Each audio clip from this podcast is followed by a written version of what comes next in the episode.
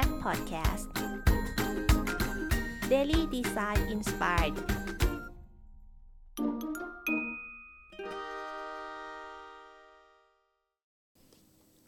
สวัสดีครับ ยินดีต้อนรับสู่ฮิมชิดแชทพอดแคสต์อีกครั้งนะครับ คุณอยู่กับสกลทีละวันอยู่นะครับ วันนี้เราก็จะมารีวิวหนังสือชื่อ Good Service นะครับ How to Design Service That Work นะเขียน by ลูดอนนะครับซึ่ง Good Service เนี่ยคือคือการบริการที่ดีนะครับแล้วก็วิธีในการออก แบบบริการที่ทำมันทำงานได้นะครับ ผู้เขียนเนี่ยให้ความหมายของคำว่าบริการเนี่ยก็คือบางสิ่งที่ช่วยคนทำบางสิ่งนะครับ ก็คือบางสิ่งหมายความว่าเป็นอะไรง่ายๆก็ได้นะ เช่น ยกอย่างเช่นเราไปซื้อช็อกโกแลตนะฮะหรือบริการเป็นตัวช่วยให้เราถึงเป้าหมายนะครับไม่ว่ามันจะใหญ่หรือจะเล็กก็ตามนะครับ เขาบอกว่าประวัติศาสตร์ของการบริการเนี่ยในอดีตเนี่ยเราต้องซื้อหนังสือพิมพ์เองก็คือเดินไปซื้อหรือไปเอาจดหมายเองบ้างนะในในปัจจุบันเนี่ยบริการต่างเนี่ยก็ส่งถึงบ้านเลยนะครับยกอย่างเช่นบริษัทเซียเนี่ยเป็นทางสินค้าเนี่ยได้ส่ง mail order นะครับเพราะฉะนั้นเนี่ยไปพวกไปรษณีย์ทำให้คนต่างๆเนี่ยสามารถเข้าถึงบริการแล้วก็สามารถซื้อสินค้าได้ แต่เมื่ออินเทอร์เน็ตเข้ามาเนี่ยทุกอย่างก็ถูกดิจิทัลหมดนะครับ ก็คือถูกแบบเข้าระบบดิจิตอลทั้งหมด ในปี 1920 เนี่ยบางบางบริการเนี่ยต้องใช้ผู้เชี่ยวชาญเข้ามาช่วยผู้ใช้นะครับเพราะบางอย่างเช่นบริการด้านการสร้างเว็บไซต์นะต้องอาศัยความรู้นะทักษะอย่างเช่นถ้าคนรู้นะครับต้องมาเขียน HTML หรือว่าไปสร้าง coding ต่างนะครับถ้าบางคนไม่ได้เหมาะกับการบริการนี้ก็อาจจะใช้ช่องทางอื่นได้นะครับ ในการหาคนที่ มา service เรานะครับ ในประวัติศาสตร์ของการบริการเนี่ยก็มีประวัติศาสตร์เหมือนกันนะใน1,000ในปี 1840เนี่ยก็เริ่มมีเรื่องของบริการทางด้านจดหมายนะครับ1920 ก็มีเรื่องของฟอร์มนะครับแล้วก็ 1960เนี่ยก็ฟอร์มก็คือแบบฟอร์มที่เราสามารถกรอกนะครับ แล้วก็ฟอร์มแล้วก็มี support นะครับใน 1960 1970 เนี่ยก็จะมี computer process บวกฟอร์มบวก support ด้วยนะก็คือจะมีคอมพิวเตอร์เข้ามาแล้วกรอกแล้วก็สามารถกรอกฟอร์มได้นะครับ แล้วก็ 1980เนี่ยจะมี computer process form แล้วก็ customer service นะครับก็มีเรื่องของการบริการลูกค้าเข้ามาเกี่ยวข้องนะครับก็จะสังเกตว่าการบริการในปัจจุบันเนี่ยได้ถูกพัฒนาเรื่อยๆนะจากแบบไม่มีบริการจนกระทั่งมีบริการบวกกับดิจิทัลเกิดขึ้นนะครับตัวอย่างของการบริการเนี่ยอย่างเช่นการซื้อบ้านเนี่ยซึ่งหมายความว่าบริษัทเนี่ยต้องถามผู้ซื้อก่อนว่าเอ๊ะคุณจะต้องการบ้านจำนวนกี่ห้องนะครับห้องน้ำเท่าไหร่นะครับดังนั้นผู้ใช้เนี่ยจะต้องกำหนด ของอว่าตัวฟังก์ชันหรือ feature ของการบริการมีอะไรบ้างนะครับ ผู้เขียนเล่าว่าผู้ใช้เนี่ยผู้ใช้บัตรเครดิต Citigroup นะในอเมริกาได้ถูกขโมยบัตรนะแล้วก็มีคนคนหนึ่งที่ก็บอกเออบัตรของเขาถูกขโมยนะแต่ธนาคารเนี่ยไม่ได้ถูกทำโทษนะโดยในเรื่องของการผิดพลาดเนี่ยเพราะว่าข้อมูลเขาถูกถูก hack นะครับนั่นเป็นเพราะธนาคารไม่ได้ตรวจดูความผิดพลาดของตนเองนะว่าบางทีเขาอาจจะไม่รู้นะว่าเอ๊ะตัวเองเออทำยังไงให้แบบข้อมูลมันล่วไหลนะ อันนี้ผลกระทบของการบริการที่ไม่ดีเนี่ยมักจะส่งผลถึงผู้ใช้แล้วก็สังคมในประเทศด้วยนะครับเขาบอกว่า 80%ของสิ่งที่รัฐบาลใช้จ่ายคือบริการ แล้วก็ 60%ของค่าใช้จ่ายคือความล้มเหลวของการบริการนะก็คืออาจจะแบบมันต้องมานั่งแก้ไขอะไรต่างๆนะครับการบริการที่ดีเนี่ยก็คือบริการสำหรับผู้ใช้นะครับ เพราะผู้ใช้เนี่ยสามารถทำในสิ่งที่เขาต้องการนะครับ ดีต่อองค์กรนะเพราะได้กำไรด้วยแล้วก็ดำเนินกิจการต่อไปได้นะครับ ง่ายต่อสังคมเนี่ยเพราะว่าไม่ได้ทำลายโลกที่เราอาศัยอยู่นะครับเขาบอกว่าในเล่มนี้เนี่ยก็หลักการเนี่ยเขาจะบอกมีทั้งหมด 15 หลักการบริการที่ดีนะ good service นะครับแต่วันนี้เราก็อาจจะไม่ถึง 15 หลักการนั้นนะครับ หนังสือเล่มนี้เนี่ยเขาบอกว่าไม่ใช่สอนการทำบริการที่ยิ่งใหญ่ หรือมาสจันหรือทำบางสิ่งที่ไม่เคยเกิดขึ้นมาก่อนนะ แต่อันนี้มันเขาบอกว่ามันมันเป็นหน้าที่ของ user research ที่บอกจะอยากทำบริการแบบใหม่ๆนะแต่หนังสือเล่มนี้เนี่ยเขาพูดถึงเรื่องของการสร้างบางสิ่งที่ตอบสนองกับความต้องการของผู้ใช้นะครับ เพื่อให้เขาเข้าใจและใช้โดยไม่ต้องขอความช่วยเหลือนะครับอันนี้เราต้องการบริการที่ค้นหาง่ายนะครับเราก็ใช้งานง่าย อันนี้อันนี้จริงครับบางทีเราไปเจอบริการที่แบบใช้งานยากเราก็ไม่อยากใช้ใช่ไหมครับแล้วก็มีประโยชน์ต่อชีวิตของเรานะครับ และคนอื่นรอบตัวด้วยนะครับ มาบทที่ข้อที่1นะจาก 15 principle มีอะไรบ้างครับ ข้อที่ 1เขาบอกว่าการบริการที่ดีเนี่ยต้องง่ายต่อการค้นหานะครับบริการต้องสามารถค้นหาได้ง่าย โดยผู้ใช้เนี่ยไม่ต้องใช้ความรู้ครับของงานที่ต้องทำนะเช่นบางคนเนี่ยที่ต้องการเรียนขับรถเนี่ยต้องหาทางที่จะไปไปได้โดยที่ไม่ต้องแบบมีใครมาไม่ต้องมีช่วยเหลือมากนะครับ หรือผู้ใช้บางคนอาจจะพยายามซื้อของจากเว็บไซต์เราแต่หาไม่เจอเนี่ยเขาต้องมาซื้อที่สถานที่สถานที่จริง นะฮะอันนี้มันก็จะมีปัญหานะครับ คือ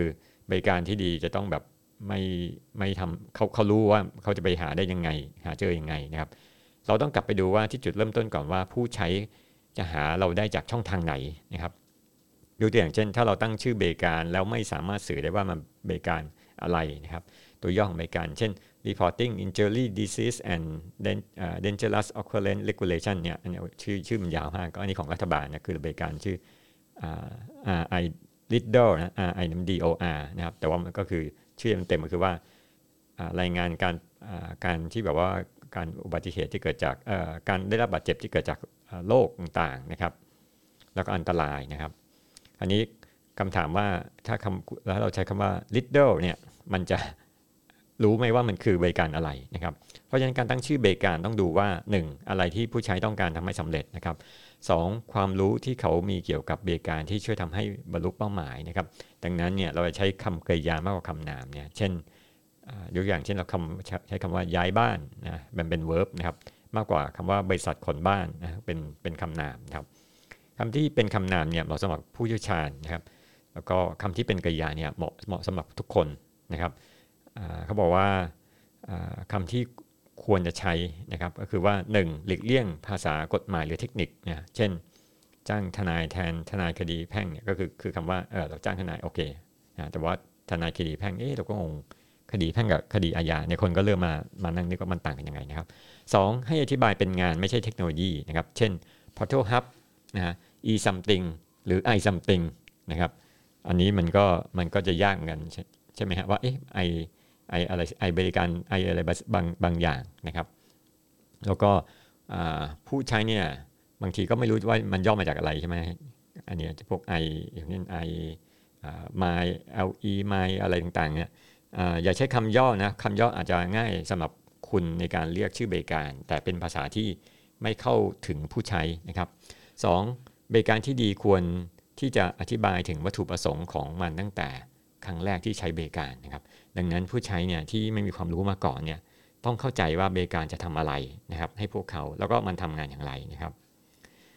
แล้วก็มาดูว่า1เนี่ยอาจจะดูว่าอะไรที่บริการทำให้ แล้วก็พยายามที่จะบอกถึงหน้าที่และผลลัพธ์ของการบริการนะครับสบริการอย่างไรนะครับ ใครเป็นผู้ใช้มัน แล้วก็เราจะจ่ายเงินอย่างไรนะเช่นบริการเนี่ยอาจจะต้องบอกว่าอย่างอย่างอย่างที่เราไปหน้าเว็บเนี่ยเขาบอกว่าเออถ้าอย่างนี้ ก็จะมีเรื่องบอกว่าจะ subscribe แค่ครั้งเดียว หรือว่าจ่ายรายเดือนนะเขาก็ต้องบอกเรามาเลยนะ ไม่ใช่แบบให้ให้เรามานั่งเดาว่าเอออันนี้แบบนี้แบบจ่ายรายเดือนหรือเปล่านะครับหรือเป็น subscribe ครั้งเดียวซื้อขาดเลยนะครับบริการของเราเนี่ยเร็วกว่า หรือสะดวกกว่าของคนอื่นอย่างไรนะครับแล้วก็ประโยชน์ของบริการที่มากกว่าความสะดวกสบายของขั้นพื้นฐานคืออะไรนะครับ การบริการของเราเนี่ยมีประโยชน์ต่อสังคมในภาพใหญ่หรือเปล่านะครับ แล้วก็การบริการนี้สำหรับใครเราควรจะรู้ว่า ใครที่เหมาะสมหรือควรที่แบบว่าเออมันไม่ได้อยู่ใน service ตรงนี้นะนะฮะอันที่ 4ทำไมบริการเนี่ยจะต้องมีนะบางครั้งเราจะต้องอให้ผู้ใช้เข้าใจนะครับ เช่นเราอาจจะเขียนอธิบายเป็นลักษณในลิทมีนะครับ ถ้าเราคิดถึงเรื่องของอของลุยส์เลแวนก็จะมีซับดีไซน์นะ form follow function ก็คือรูปแบบตามฟังก์ชันนะแต่อันนี้เขาบอกว่าแปลงไปเป็น service design follow function นะครับ ก็คือการออกแบบการบริการตามตามจากตัวของฟังก์ชัน เราควรที่บอกฟังก์ชันของสวิตนะให้ผู้ใช้เข้าใจนะมากกว่าการไปเน้นเรื่องการตลาดว่าดีกว่าคู่แข่งไงนะครับสามสามสิ่งที่ต้องชัดเจนคือว่า 1. ชื่อของบริการเนี่ยถ้าไม่สามารถอธิบายได้เนี่ยเขาบอกให้ใส่แท็กไลน์นะเช่น Air BNB นะแท็กไลน์ก็คือว่าท่องเที่ยวเหมือนมนุษย์ travel like a human นะครับก็คือเน้นเรื่องของ human contact นะครับ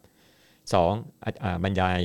การบริการของคุณนะครับผลิตภัณฑ์ที่ดีอาจจะแบบไม่จำเป็นจะต้องมีเขาเรียกว่าคู่มือมากนะครับสามองค์ประกอบอื่น ๆ ของการบริการ เช่น อธิบายข้อมูลนะครับเมื่อผู้ใช้ผลิตภัณฑ์เช่นเขียนคำอธิบายใต้ปุ่มนะฮะลงทีว่ามีค่าใช้จ่ายรายเดือนเท่าไหร่อะไรเงี้ยนะครับอันนี้มาถึงเรื่องของการบริการ principle ข้อที่3นะครับ บริการที่ดีควรตั้งความคาดหวังของผู้ใช้ สามารถอธิบายอะไรที่เป็นความต้องการของผู้ใช้นะครับแล้วก็สิ่งที่ผู้ใช้คาดหวังนะจากคนที่ให้บริการตอบแทนนะครับ ซึ่งรวมถึงสิ่งที่เป็นเวลาที่จะทำให้สำเร็จนะครับ ค่าบริการสำหรับแต่ละชนิดของการบริการนะครับ เช่นที่เมืองซานโจเซ่เนี่ยก็จะมีดิจิทัลเซอร์วิสสำหรับคนที่จะรายงานว่าอะไรเสียในในที่สาธารณะบ้างนะเช่นไฟถนนนะแล้วปรากฏว่าบริการนี้ไม่ได้แจ้งว่าเมื่อไหร่มันจะเสร็จนะครับ ซ่อมเสร็จเนี่ยความคาดหวังของผู้ใช้คือว่าสิ่งที่เขาเข้าใจเนี่ยดีนะก็คือสิ่งที่แบบเป็นประสบการณ์เก่าๆอะบอกเออจะซ่อมเสร็จแล้วมันน่าจะซ่อมเสร็จมาถึงก็ซ่อมเสร็จภายใน 2 วันหรือวันหนึ่งนะเขาบอกว่าเราไม่เข้าใจความคาดหวังเนี่ยก็เพราะว่าหนึ่งเราอาจจะไม่ได้วิจัยผู้บริโภคนะครับเพราะฉะนั้นเนี่ยบางทีอาจจะต้องวิจัยผู้บริโภคเออเขาคาดหวังอะไรกับกับเซอร์วิสนี้นะครับ อย่างเช่นระยะเวลาของการซ่อมเสร็จอะไรเงี้ยนะครับ แต่เราเนี่ยสามารถคาดเดาชนิดของความคาดหวังได้ฮะเขาบอกว่าความคาดหวังเนี่ยมันมีอยู่ 3 อย่างด้วยกัน อันแรกก็คือว่าเป็น universal expectation ก็คือว่าความคาดหวังแบบสากลนะครับ เช่นเราจะไปธนาคาร เพราะว่าจะไปถอนตังค์นะหรือว่าฝากเงินใช่ไหมฮะหรือว่าจะไปโอนเงินนี่มันก็มีอยู่ อันนี้ก็เป็นสากลธรรมดานะครับ ก็ทุกคนรู้กันนะครับ อันที่ 2 assume expectation คือความคาดหวังที่ผู้ใช้เนี่ยไม่รู้จักบริการของเรานะครับ ก็จะต้องอันนี้ก็บอกอาจจะต้องตั้งสมมติฐาน ในส่วนนี้บริษัทก็อาจจะคาดหวังจากลูกค้ายากเหมือนกัน เอ๊ะเขาเขาต้องการอะไร แล้วว่าเราเราสมมติฐานว่าเขาต้องการแบบไหนเหมือนกันนะครับ อันที่3เนี่ยเขาบอกว่า outlier expectation ความคาดหวังที่แตกต่างเนี่ยผู้ใช้มักจะคิดว่าการบริการเนี่ยคล้ายของเก่านะ แต่ว่ามันก็ outlier หมายว่ามันอาจจะมีอะไรที่ดีกว่าดีกว่านะหรือว่าเราออกแบบสิ่งที่แบบบริการอื่นไม่เคยมีมาก่อนนะครับแล้วมันจะดีกว่าอย่างเช่นเราบอกว่าเราจะออกแบบกินก๋วยเตี๋ยว แล้วก็มีแช่น้ำข้างล่างเป็นปลาอะไรเงี้ยซึ่งมันก็เกินความคาดหวังที่เขาแบบจะจะไปทานก๋วยเตี๋ยว โดยที่แบบไม่มีปลามานั่งต่ออะไรเงี้ยนะครับอันนี้วิธีการที่จะจัดการความคาดหวังเนี่ยถ้าเป็น เรื่องของ universal หรือหรือแบบทั่วๆไปแบบสากลเนี่ยก็ไม่ต้องอธิบายมากนะ เพราะว่ามันมีบริการตามขั้นพื้นฐานอยู่แล้วนะครับ ส่วนตัว assume expectation เนี่ยก็ค่อนข้างจะยากหน่อยเนี่ยเพราะจะต้องอธิบายให้ผู้ใช้นะครับ เราจะอธิบายบริการที่ตรงกับความต้องการของผู้ใช้ หรือเราอธิบายบริการให้ชัดเจนเลยก็ได้นะครับ ส่วนความเข้าหลังที่เป็น outlier เนี่ยบางทีอาจจะต้องบริการที่มันล้ำหน้ากว่าตลาดเนี่ยเช่นลูกค้าสามารถเปิดบัญชีผ่านแอปได้นะโดย ถ่ายรูปแล้วก็สแกนบัตรประชาชนนะครับแล้วส่งทางแอป อันนี้ผมก็ยังไม่เคยเห็นในเมืองไทยก็สามารถเปิดบริการบัญชีผ่านแอปได้เพราะมันต้องการหลักฐานของจริงนะครับ ซึ่งในปัจจุบันเนี่ยหรือว่าต้องการเซ็นจริงๆ ปัจจุบันเนี่ยเราต้องไปธนาคารแล้วถึงเปิดบัญชีได้นะครับใช่ไหมครับอันที่ 4 การบริการที่ดีนะนี่ principle ข้อที่ 4 ผู้ใช้บรรลุผลลัพธ์ที่ตั้งไว้นะครับ การบริการที่ดีเนี่ยจะช่วยให้บรรลุเป้าหมายนะครับ โดยที่ว่า 1. ผู้ใช้กำหนดว่าบริการเป็นอะไรที่ผู้ใช้ต้องการทำให้สำเร็จนะครับสสิ่งที่ผู้ใช้คิดแล้วก็พูดเกี่ยวกับบริการที่แตกต่างจากสิ่งที่คุณทำนะครับ บางครั้งเนี่ยสิ่งที่ผู้ใช้คาดหวังเนี่ยเขาบอกว่ามันอาจจะไม่เหมือนกับสิ่งที่นักออกแบบได้ออกแบบไว้นะครับ ซึ่งบางทีอาจจะมีตรงกับสิ่งที่คาดหวังไม่มากก็น้อยครับ ดังนั้นเนี่ยเราไม่ใช่ไปปรับขอบเขตนะของการบริการของเรา แต่ว่าไปดูว่าบริการของเราเนี่ยตอบเป้าหมายของผู้ใช้หรือเปล่านะครับ เขาบอกว่าไม่มีสูตรสาเร็จของการบริการนะฮะของคุณเนี่ยจะช่วยให้ผู้ใช้ของคุณได้อย่างไรนะครับบอกว่าอันที่หนึ่งเนี่ยเขาบอกว่าลองต้องเข้าใจก่อนว่าอะไรที่ผู้ใช้ของของของคุณเนี่ยพยายามที่จะบรรลุนะครับสองแล้วเข้าใจว่าใครที่สามารถทำบริการนี้ให้ดีนะครับ แล้วคนพวกนี้เนี่ยสัมพันธ์กับมีความสัมพันธ์อย่างไรกับองค์กรของของของเรานะครับ ที่3มองที่ความสามารถขององค์กรที่จะส่งมอบบริการนี้นะครับถ้าไม่สามารถส่งมอบได้ให้กำหนดกรอบนะตั้งแต่เริ่มต้นจนถึงสุดสิ้นสุดนะครับของของอการบริการนะครับ อันที่ 4 พิจารณาส่วนของบริการที่จะส่งมอบก่อนนะครับไม่จำเป็นต้องส่งมอบทั้งหมดนะแต่ว่าให้เริ่มสร้างทีเล็กทีน้อยนะเพื่อที่จะพัฒนาต่อนะครับ อันที่ 5 ลองดูว่าข้อมูลเนี่ยถูกแลกเปลี่ยนระหว่างองค์กรกับผู้ใช้หรือเปล่านะสิ่งที่ทำให้เราให้เกิดการบริการที่ดีขึ้นนะครับ อันนี้มาถึง principle ข้อที่5บริการที่ดีจะไปแนวทางที่คุ้นเคยนะครับ คนส่วนใหญ่เนี่ยจะเข้าใจจากประสบการณ์ที่เคยมีครับ อย่างเช่นในประเทศอังกฤษเนี่ยก็จะมีแบบเวลาขึ้นรถไฟเนี่ยก็จะมีที่ล็อกห้องน้ำเนี่ยประตูห้องน้ำที่เขาออกแบบมาเป็นแบบอิเล็กทรอนิกส์นะแล้วผู้โดยสารส่วนใหญ่เนี่ยใช้ไม่เป็นทำให้เขาไม่ได้ล็อกประตูห้องน้ำเวลาแบบรถไฟเดินใช่ไหมฮะแบบอิเล็กทรอนิกส์เนี่ย แล้วเวลาผู้โดยสารคนอื่นเปิดประตูมาก็เห็นนะครับผู้โดยสารอีกคนหนึ่งกำลังถ่ายทุกอยู่ในห้องน้ำเนี่ยสาเหตุเนี่ยมันไม่ใช่ว่าบริษัทรถไฟผิดพลาดในการอธิบายวิธีการล็อกห้องน้ำแต่เป็นเพราะว่าก่อนที่ล็อกห้องน้ำเนี่ยถูกออกมาถูกออกแบบมาคนละเรื่องกับผู้ใช้นะฮะที่มีประสบการณ์มาก่อนนะครับ ซึ่งแบบแบบมันก็อาจจะแบบดีไซน์แบบเปลี่ยนไปทันทีนะครับ ซึ่งเราจะมาดูว่าอะไรเป็น pattern ของการบริการนะครับเช่นเราอันเนี้ย ต้องดูเฉพาะก่อนยกตัวอย่างกลอนล็อกห้องน้ำเนี่ยส่วนใหญ่จะเป็นแบบไหนฮะแบบที่แบบเลื่อนหรือแบบที่ต้องหมุนหรือว่าต้องแบบกดปุ่มล็อกนะครับคราวนี้บอก pattern เนี่ยก็มาดูว่าหลาย ๆ สายการบินหรือว่าสายหรือว่าห้องรถไฟในห้องน้ำเนี่ยเออโทษทีห้องน้ำในรถไฟเนี่ยมันมีการล็อกแบบนี้นะเขาเรียกว่าเป็น pattern ครับส่วนใหญ่นะครับ เช่นเรามักจะได้อีเมลทุกครั้งหลังจากซื้อของออนไลน์เนี่ยนี่ก็เป็น pattern แบบหนึ่งใช่ไหมฮะแต่ถ้าบริษัทเนี่ยออกแบบบางอย่างที่ดีกว่าหรือแตกต่างออกไปสิ้นเชิงเนี่ย เป็นสิ่งที่คาดหวังแบบเรียกว่านอกหลุดนอกกรอบที่มีอยู่เนี่ยนะอันนี้ก็เขาก็ยกตัวอย่างเช่น ธนาคารชื่อ Monzo นะครับสามารถเปิดบัญชีออนไลน์นะครับ ซึ่งต่อมาเนี่ยสิ่งที่ออกนอกกรอบความคิดเนี่ยก็สามารถไปเป็นมาตรฐานปกติที่แบบว่าทุกคนยอมรับได้นะครับทุกธนาคารก็อาจจะปรับมาเหมือนเราเพราะโอ้เห็นเห็นการบริการคุณการบริการคุณเนี่ย service ได้ดี แล้วก็ทำให้ได้รายได้เพิ่มเพิ่มมันก็จะปรับบริการนะครับ มันก็เลยกลายเป็นมาตรฐานใหม่นะครับ แล้วก็ที่หนึ่งก็บอกว่าลองค้นหาว่าคู่แข่งทำงาน และมองหา pattern ในงานที่พวกเขาทำนะครับ ก็ดูว่า pattern ของคนอื่นเป็นยังไงบ้างนะครับ2 ลองทำเข้าใจว่ามันมีวิธีการที่ง่ายกว่า และมีสุภาพในการทำที่มากกว่าบริการที่ไมีอยู่อย่างไรนะครับเอ๊ะสมมติเราบอกเออแพทเทิร์นเก่าแบบนี้เอ๊ะมันจะดีกว่าหรือหรือเปล่านะถ้าเราออกแบบแบบใหม่สามถ้ามีทดสอบอความเข้าใจเนี่ยให้เช็คว่ามันแตกต่างจากความคาดหวังปัจจุบันอย่างไรนะครับสี่ อันนี้อาจจะข้อสามเนี่ยอาจจะแบบทดสอบกับผู้ใช้นะครับว่าเอ๊ะเขาคิดต่างอะไรถ้าเรามีออกแบบใหม่สี่ให้แน่ใจว่าการเปลี่ยนแปลงนั้น ผู้ใช้สามารถทำได้ตามสัญชาตญาณหมายความว่าแบบไม่ต้องไปเปิดแมนนวลดูก่อนก่อนใช้งานอะไรเนี้ยอันที่ห้าให้แชร์นะครับการเปลี่ยนบริการกับผู้อื่นทำให้แพทเทิร์นมีการเผยแพร่นะครับหรือแพร่หลายต่างๆนะครับ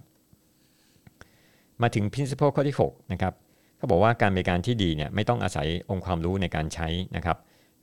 ยกอย่างเช่นที่3บิน JFK เนี่ยมีบริการชื่อ w o r t a s e r นะครับเป็นบริการที่ช่วยหากระเป๋าที่สูญหายเนี่ยสมมติถ้าเราเคยเจอไหมครับแบบกระเป๋าหายก็ไปถามเจ้าหน้าที่คนนี้คนนี้ก็โยนไปอีกอีกหน่วยหนึ่งอีกหน่วยหนึ่งก็โยนอีกนะโยนเป็นลูกโซ่นะครับเขาบอกว่าบริการนี้ค่อนข้างมีราคาแพงเนี่ยแล้วก็แต่ว่ามันก็ช่วยหากระเป๋าเราให้ได้นะครับเขาเรียกว่าบริการพวก parasitic service เนี่ยเหมือนกับพวกพวกอะไรนะพวกที่แบบ ไปพาราสิตนั่นแหละก็คือแบบไปไปเกาะกินเหมือนฉลามเหาฉลามอะไรเงี้ยไปเกาะกินตัวปลานะครับตัวปลาฉลามนะครับที่ก็ไปช่วยแก้ปัญหากับบริการที่ซับซ้อนอยู่นะหรือสิ่งยุ่งยากของสนามบินนะครับ เราจะไปเห็นว่าบริการนี้มันต้องใช้ความรู้นะในการช่วยแก้ไขปัญหานะหรือกับบริการที่ซับซ้อนยุ่งเหยิงต่างๆนะครับ เช่นบริการแบบที่แบบทั้งโรงพยาบาลโอนที่ดินจ่ายภาษีโอ้โหอย่างเงี้ยมันอาจจะอาจจะก็อย่างเพื่อนผมเข้าไปจะจ่ายภาษีเนี่ยก็จะมีคนช่วยบริการกรอกภาษีให้นะโดยเขาไม่ต้องกรอกเองนะมันก็แต่เขาไม่ได้คิดเขาไม่ได้คิดตังค์นะแต่ว่าคนที่ไปให้บริการก็เอาของสินน้ำใจให้เขาอะไรเงี้ยนะครับ ถ้าเราไม่สามารถทำบางสิ่งได้ให้ให้เห็นชัดเจนอย่างน้อยเนี่ยเราควรทำให้มันอธิบายได้ด้วยตนเองนะครับ เราจะออกแบบบริการสำหรับคนบางคนที่ไม่มีความรู้มาก่อนเนี่ยเราอาจจะถามว่าเขารู้จักเราได้อย่างไรนะครับ เขาสามารถค้นหาในสิ่งที่พวกเขามองหาหรือเปล่านะครับ ตัวบริการเนี่ยสามารถอธิบายว่ามันคืออะไรนะเราต้องเข้าใจสิ่งที่คาดหวังของผู้ใช้มาก่อนเนี่ยถ้ามันมีข้อแนะนำคือว่า 1. ให้แน่ใจว่าบริการของคุณสามารถค้นหาได้นะครับ 2. ให้ที่ให้อธิบายว่าบริการของคุณเพื่ออะไรสำหรับคนที่แบบไม่มีความรู้เกี่ยวกับการบริการคุณมาก่อนนะครับจะต้องอธิบายอย่างรวดเร็วนะแล้วบอก บอกว่ามันจะช่วยทำให้เราสำเร็จได้อย่างไรนะครับทำเป้าหมายสำเร็จได้ไงนะครับสไม่ควรสันนิษฐานว่าผู้ใช้รู้มากนะครับ ถ้าผู้ใช้คาดหวังในสิ่งที่บริการไม่ไม่มีเนี่ยก็ควรอธิบายนะครับ 4. ให้เลือกแนวทางที่คุ้นเคยนะเพราะผู้ใช้ส่วนใหญ่เนี่ยก็จะเข้าใจได้ดีนะเช่นไปธนาคารก็ต้องฝากถอนเงินนะครับ 5. ผู้ใช้สามารถใช้บริการได้โดยปราศจากความรู้นะครับ อันนี้มาถึง principle ข้อที่7นะครับเขาบอกว่าการบริการที่ดีเนี่ย เป็นบริการบริการที่แพร่หลายที่เชื่อมกับโครงสร้างขององค์กรด้วยนะครับ อันนี้ก็น่าสนใจนะครับ เพราะเราอาจจะเห็นบริษัทนะครับที่มีการให้บริการแบบไซโลนะครับ คือแบบว่าเป็นฟังก์ชันเดียวนะครับ เช่นนะครับ ถ้าผมจะซื้อโดนเนี่ยผมต้องหาบริการนะครับที่แบบขออนุญาตบินโดนหรือขอประกันเนี่ยเราจะเห็นว่ามันก็จะไม่งั้นเพราะว่าไม่งั้นบริษัทก็จะทำแค่ขายโดนอย่างเดียว ซ่อมโดนอย่างเดียวนะบริษัทที่ขายโดนนะก็ไม่ถึง รวมถึงบริการอื่นที่ขอยากนะครับ นั่นหมายถึงว่าโครงสร้างบริษัทเนี่ยอาจจะเป็นแนวไซโล คือตามฟังก์ชันหน้าที่นะครับ การบริการในยุคอินเทอร์เน็ตเนี่ยเขาบอกว่ามันจะไม่มีขอบเขต แล้วก็การบริการของเราเนี่ยก็ควรจะอ่าทำสามารถทำข้ามองค์กรได้นะครับ ถ้าเรามี service ที่เชื่อมโยงกับทุกอย่างเนี่ยด้วยซอฟต์แวร์เนี่ยมันก็จะช่วยให้ดีขึ้นเหมือนกันนะอย่าง Shopee เนี่ยก็จะเชื่อมระหว่างคนขายธนาคนขายธนาคาร แล้วก็คนของอพวกบริษัทขนส่งเข้าด้วยกันนะครับ สิ่งที่สร้างขอบเขตของการบริการระหว่างองค์กรคือว่า 1. ข้อมูลที่แยกออกจากกันนะครับ ข้อมูลบางอย่างเนี่ยเช่นข้อมูลพวกสุขภาพสาสาสาธารณะสมรสนะครับโสดหรือว่าแต่งงานแล้วอาชญากรรม ข้อมูลอาชญากรรมต่างๆเนี่ยสิ่งเหล่านี้เนี่ยอาจจะเป็นกำแพงและป้องกันข้อมูลรั่วไหลของส่วนบุคคลของลูกค้าเป็นอย่างดีนะแต่เป็นการแยกของของข้อมูลเนี่ยทำให้การไหลโฟลของข้อมูลตั้งแต่ต้นจนถึงจบไม่สมบูรณ์นะครับ ช่นเราต้องการกรอกออย่างเงี้ยอย่างอย่างเช่นเราต้องกรอกข้อมูลแบบชื่อที่อยู่อะไรเนี่ยซ้ำๆไอ้แบบฟอร์มนี้ก็มาถึงอีกที่หนึ่งก็ต้องกรอกอีกรอบหนึ่งนะครับสองการไม่เข้ากันของกระบวนการนะครับคือเมื่อกระบวนการหรือนโยบายไม่เข้ากันเนี่ยเช่นเจอร์นี่ของกระบวนการหนึ่งเนี่ยมันอาจจะเวลาไม่แมทชิ่งกับอีกอีกอีกอีกกระบวนการหนึ่งนะครับมันก็คือแบบเหมือนกับคนละองค์กรแล้วก็เวลามันไม่ตรงกันนะครับสาม กณฑ์ในการใช้งานไม่เหมาะสมนะครับกฎเกณฑ์บางที่เนี่ยอาจจะไม่สามารถใช้ได้กับทุกคนนะครับ เช่น การขอวีซ่าไม่ใช่ว่าทุกคนเนี่ยจะได้ไปต่างประเทศเท่ากันนะเพราะเกณฑ์เขาจะวัดเรื่องของความมั่นคงทางการเงินหรือมีงานประจำอะไรเงี้ยมันทำให้แบบเอ๊ะเราคิดว่าเราจะไป